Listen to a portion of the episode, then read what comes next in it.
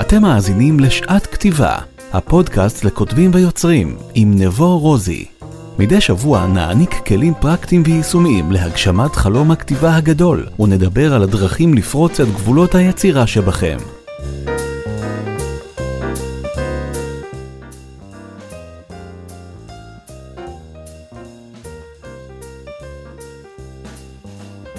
שלום וברוכים הבאים לפרק נוסף בפודקאסט שעת כתיבה. הפודקאסט מיועד לכותבים, לסופרים וליוצרים שבעצם נמצאים בכל שלב בתהליך, בין אם הספר שלך כבר יצא לאור, בין אם אתם נמצאים בימים אלה בתהליכי הכתיבה ובין אם מעולם לא כתבתם מילה אחת, הפודקאסט הזה נוצר ומיועד בשבילכם ועבורכם.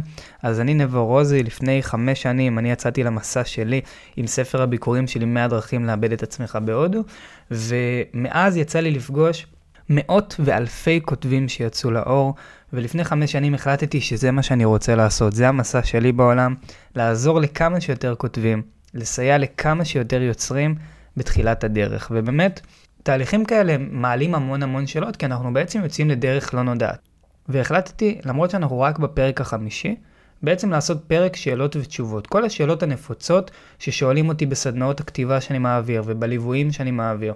ובעצם ביום יום פונים אליי המון כותבים ויוצרים שנמצאים בתחילת הדרך, וזה לא הפעם היחידה שאנחנו נעשה סוג פרק כזה. אחת לכמה פרקים אנחנו נעשה פרק של שאלות נפוצות. אז כל שאלה שיש לכם, אתם מוזמנים לשאול אותי בשמחה ובאהבה, אם אתם רוצים אני אענה לכם באופן פרטני במייל. המייל שלי מצורף לכל פרק, אז אתם יכולים באמת ליצור איתי קשר. ואם בא לכם שאני אעלה גם את השאלה שלכם לפה, אתם מוזמנים לשאול אותי. ויאללה, בואו נצלול לעניינים. אז שאלה ראשונה שעולה המון, היא כמה זמן לוקח לכתוב ספר, ואני חושב שאתם יכולים להסיק לאן אני אקח את התשובה, אז התשובה שלי היא שזה עניין מאוד מאוד אישי ואינדיבידואלי. את הספר שלי, בפרק הבא אני אספר קצת על המסע שלי ועל כל הדרכים שהובילו אותי לכתיבת הספר. את הספר שלי לקח לי שלושה חודשים לכתוב. זה אומר שישבתי כל יום בין שעה לשעתיים ופשוט כתבתי. זה לא היה מסע רגיל, כי הייתי בהודו, לא כתבתי עם השגרה של הארץ, וזה כל מה שהיה לי לעשות, אז הייתי מאוד מאוד ממוקד. אני מכיר אנשים שלקח להם חודש לכתוב ספר, אה, ממש אנשי עסקים שליוויתי, שהיה להם ממש גאנט פעולות מסודר של איזה פרק הם כותבים בכל יום, מעוגן ביומן, ואף אחד לא יכול להזיז את זה. ופגשתי גם אנשים וליוויתי אנשים שלקח להם יותר משנה לכתוב את הספר. זה תהליך אישי. היעד הוא לא כמה זמן, היעד הוא האם אני עושה בכ... בכל יום, האם אני עושה בכל שבוע, האם אני עושה בכל חודש את הפעולות שמקדמות אותי לשם. כי זה לא משנה אם הספר יצא בעוד חודש או חודשיים או שלושה או ארבעה, זה לא מה שאתם תזכרו בעוד כמה שנים. מה שאתם כן תזכרו זה את האיכות ולדעת ששם, שהשארתם את הלב שלכם בפנים, ששמתם בין הדפים את כל מה שהיה לכם לתת. אז זה באמת עניין אישי, אבל מה שאני מרגיש הוא שכל עוד אנחנו מתקדמים אל עבר היעד, אפילו בצעדים קטנים, זה מספיק טוב בשבילנו. השאלה הבאה היא, איך להתחייב לתהליך ולכתוב כל יום, ואני תמיד אומר שכל מסע מתחיל בהחלטה אחת קטנה. לעתים מדובר בהחלטה נמהרת, ולעתים זאת החלטה שהתגבשה בתוכנו במשך חודשים או במשך שנים ארוכות. וגם המסע שלנו לכתוב ספר מתחיל בעצם עם החלטה אחת פשוטה, ואני אתן פה איזשהו גילוי נאות. עד היום עדיין לא פגשתי יוצר או כותב שהתחרט על ההחלטה לכתוב את הספר. רוב הכותבים והסופרים שפגשתי בחיי הודו בפניי שזאת הייתה ההחלטה הכי טובה שהם קיבלו בחייהם, ונכון להקלטת הפרק הזה פגשתי מאות כותבים שיצאו לאור, ואני בעצם מאמין שאיך להתחייב לתהליך כל יום זה עניין של החלטה, והמחויבות לתהליך נובעת מהרבה סיבות, אם זה חלום ילדות או איזושהי בשורה שאנחנו מרגישים שאנחנו רוצים להעביר הלאה. לאחר שקיבלתי את ההחלטה, אני חייב לוודא שאני מחויב למסע ארוך טווח. והתהליך הזה לא מסתיים רק בשלב הרעיון, וגם לא אחרי שסיימנו לכתוב את הטיוטה הראשונית. מדובר במסע מתמשך, שיכלול בתוכו שלבים כמו עריכה ספרותית, עריכה לשונית, עיצוב הספר והכריכה, ההדפסה שלו, וכמובן, כל מה שקורה ביום לאחר הפרסום שלו. כשאנחנו מחויבים לתהליך, אנחנו תמיד נראה לנגד עינינו את התמונה הסופית. היעד הסופי שאליו אנחנו שואפים להגיע, וככה בכל פעם שאנחנו ניתקל במחסום כתיבה, וכולנו יודעים כמה מחסומי כתיבה, זה חלק טבעי בתהליך והקדשנו פרק שלם לנושא הזה, או אם אנחנו נתקלים באיזשהו קונפליקט פנימי בינינו לבין עצמנו בנושא עלילת הספר, אנחנו נרים את הראש ואנחנו נראה שוב את היעד הסופי שאליו אנחנו שואפים להגיע. השאלה הבאה היא, למה שמישהו ירצה לקרוא דווקא אותי? וזה מחזיר אותי לאחד הפרקים הראשונים שהקלטתי בפודקאסט, שעסק באותנטיות. למה דווקא אני? והתשובה הכנה שלי היא שאף אחד לא, יכתוב, לא יכול לכתוב כמוני, ואף אחד לא יכול לכתוב כמוך, ואף אחד לא יכול לכתוב כמוך, כי זה פשוט לא יהיה אתה. והרבה פעמים ככותבים צעירים, ככותבים בתחילת הדרך, לפני צאת הספר הראשון שלנו. אנחנו מאוד מנסים להידמות למישהו אחר, לקחת טקסטים שמאוד אהבנו כמקור, כמקור השפעה או כמקור השראה ולנסות לכתוב כמוהם, וזה בסדר גמור, גם לי יש המון מקורות השפעה, אבל אנחנו רוצים לוודא שאנחנו כותבים את עצמנו. ולמה שמישהו ירצה לקרוא דווקא אותי? התשובה שלי היא מאוד כנה והיא מאוד הוליסטית, זה כמוני יש רק אחד. ואם אני מאמין שיש בשורה שיש לי להעביר הלאה, אני מאמין שיש מספיק אנשים שירצו להתחבר לזה, נכון. יש את חוק הפרטו למי שמכיר, חוק ה-80-20, שאומר שלפחות 20% מהאנשים לא יאהבו את מה שאני עושה. אז כן, קיבלתי המון המון פידבקים חיוביים לספר שלי, ובו זמנית קיבלתי גם פידבקים שליליים. זה בסדר גמור וזה חלק מהתהליך, אבל עלינו להאמין, תמיד יש מישהו שירצה לשמוע את מה שיש לנו להגיד. השאלה הבאה היא איך לנצח מחסום כתיבה, אז גם לנושא הזה הקדשנו פרק שלם, אז אנחנו באמת נענה על קצה המזלג.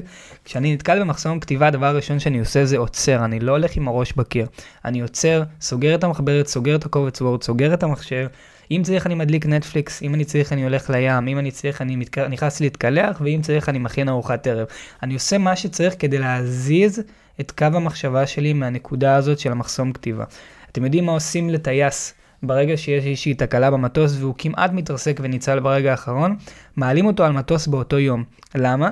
כי אם ייתנו לו להתכנס למחשבות האלה ולהתבחבש עם עצמו, הוא לא ירצה לעלות שוב על מטוס. אז לפני שהוא נכנס למקום הזה, מעלים אותו על מטוס, וזה בדיוק מה שאני מציע. לקחת חצי יום. אז אמרנו, נתקלים במחסום כתיבה, עושים רגע קאט, מפנים את קו המחשבה שלנו למקום אחר. אם כתבנו בבוקר, עצרנו, חוזרים בערב. אם כתבנו בערב, עצרנו, חוזרים בבוקר למחרת. חצי יום, זה הטיפ הכי נכון שלי, לא להיכנס לזה יותר מדי. השאלה הבאה היא, מה הטיפ הכי טוב להתחיל לכתוב? והתשובה שלי היא פשוט להתחיל. לא לתכנן יותר מדי, עוד מעט אנחנו נדבר גם על תכנון יתר, אבל פשוט להתחיל. פשוט להתחיל, אחרת זה פשוט לא יקרה, ואמרתי באחד הפרקים, אני מאמין במוזה באופן חלקי, כי אם אני אחכה למוזה שתבוא ותיפול ליום אחד, אני יכול לחכות עד גיל 60 ולא יקרה כלום, ואני לא בעניין של לחכות, אני בעניין של להגשים את עצמי ולהגשים את החלומות שלי. אז כן, יהיו ימים שיצאו טקסטים יותר טובים, יש ימים שיצאו טקסטים פחות טובים, וזה בסדר, אבל פשוט להתחיל.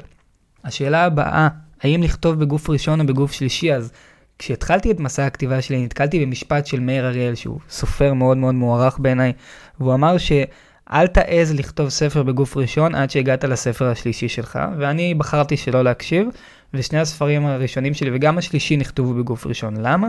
כי לי הכי נוח לבטא את עצמי ככה. אז איך הכי נוח לכם לבטא את עצמכם? האם זה בגוף ראשון של אני חושב, אני מרגיש, אני חושבת, אני יודעת, או בגוף שלישי שאני מספר על הדמות ממקום חיצוני. הוא הלך, הוא ידע, הוא שמע, הוא ראה.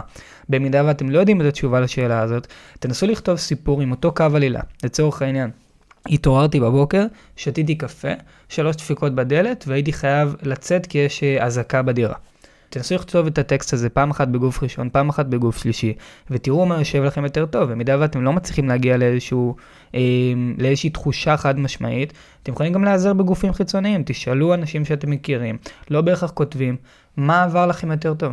מה הרגיש יותר טוב? מה נתן לכם חוויה? איזה טקסט נתן לכם חוויה יותר טובה?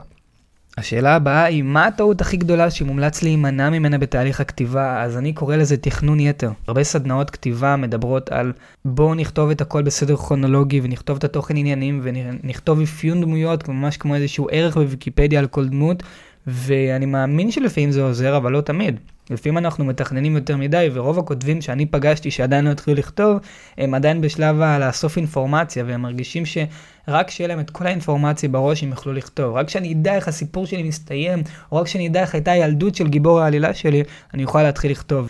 וג'ון לנון אמר פעם משפט שאני מאוד מתחבר אליו, הוא אמר שהחיים הם מה שקורה לנו בזמן שאנחנו עסוקים בלתכנן תוכניות, ותכנון יתר הוא המעכב מספר אחת בתהליכי הכתיבה, ומבחינתי פשוט להתחיל לגלות את הדמויות תוך כדי תנועה, זה הטיפ הכי טוב שלי. איך אדע מה סגנון הכתיבה שהכי מתאים עבורי, ואני תמיד מדבר על ניסוי וטעייה. זה בדיוק כמו השאלה של האם לכתוב בגוף ראשון או בגוף שלישי. אני לא ידעתי מה הסגנון הכתיבה המתאים לי, אז ניסיתי לכתוב סיפורים קצרים, וכן, ניסיתי גם לכתוב שירה. וניסיתי לכתוב טקסטים שאולי שהם יותר רומנטיים, וראיתי שזה פחות בשבילי, וניסיתי לכתוב טקסטים שהם יותר פואטיים, וראיתי שזה לא בשבילי, אבל כשראיתי את עצמי כותב בגוף ראשון, מעין סיפורים קצרים שבסוף מתחברים לספר עלילתי, ממש אפיזודות הרגשתי שזה המקום בשבילי. לקח לי המון זמן לגלות את זה. כי כל הזמן כתבתי וניסיתי ליצור דברים אחרים. אז האם אני יכול להגיד לכם מה סגנון הכתיבה הכי נכון עבורכם? לא. זו שאלה שרק אתם תוכלו לענות בעצמכם, והתשובה לכך, אני מאמין, תגיע מתוך ניסוי וטעייה. השאלה הבאה היא, איך אני יודע מה המסר שאני רוצה להעביר? ובכנות, זאת השאלה הכי חשובה שאתה צריך לשאול את עצמך בתהליך, וסיפרתי את זה בעבר, שכשהספר השני שלי יצא, 100 דרכים לחזור, הוא הגיע לחנויות הספרים, והייתי לקראת ראיון בגל"צ, וקיבלתי שיחת טלפון משרה, שהיא אשת היחסי ציבור שעבדתי איתה באותה תקופה, והיא שאלה אותי, נבו, במידה וכל קורא ייקח איתו רק מסר אחד ויחיד מתוך הספר שכתבת, מה היית רוצה שהמסר הזה יהיה? וזו בדיוק השאלה שאנחנו צריכים לשאול את עצמנו לפני שאנחנו ניגשים לכתוב ספר. מה המסר? מה הבשורה שברצוני להעביר דרך המילה הכתובה? והאם אני יכול לכמת את זה לכדי משפט אחד? מה המשפט הזה? המשפט היחיד והמיוחד שכל אחד ייקח איתו מהספר. ברגע שתהיה לי את התשובה לזה, אז המסר שלי יהיה יותר ברור. עכשיו תראו, יש המון מסרים נוספים ומשניים בתוך ספר. אם זה ספר סיפורים קצרים, אז כל סיפור או כל שיר הוא מסר בפני עצמו, ויש מסר שהוא יותר רחב. כשאני מדבר על המסר היותר רחב, שורה אחת, המשפט האחד שאני רוצה שהקורא ייקח איתו. השאלה הבאה היא, למה להוציא ספר? למה לא פשוט לפרסם את הטקסטים שלי ברשתות חברתיות ולחסוך לעצמי את כל הטרחה? וזאת שאלה שעשויה להפתיע את רובכם, אך בין מי שמאזינים לפודקאסט מסתתר אחוז קטן של כותבים שירגישו כאילו הם שאלו את השאלה הזאת, זאת שאלה שעולה לא מעט בסדנאות הכתיבה שלי.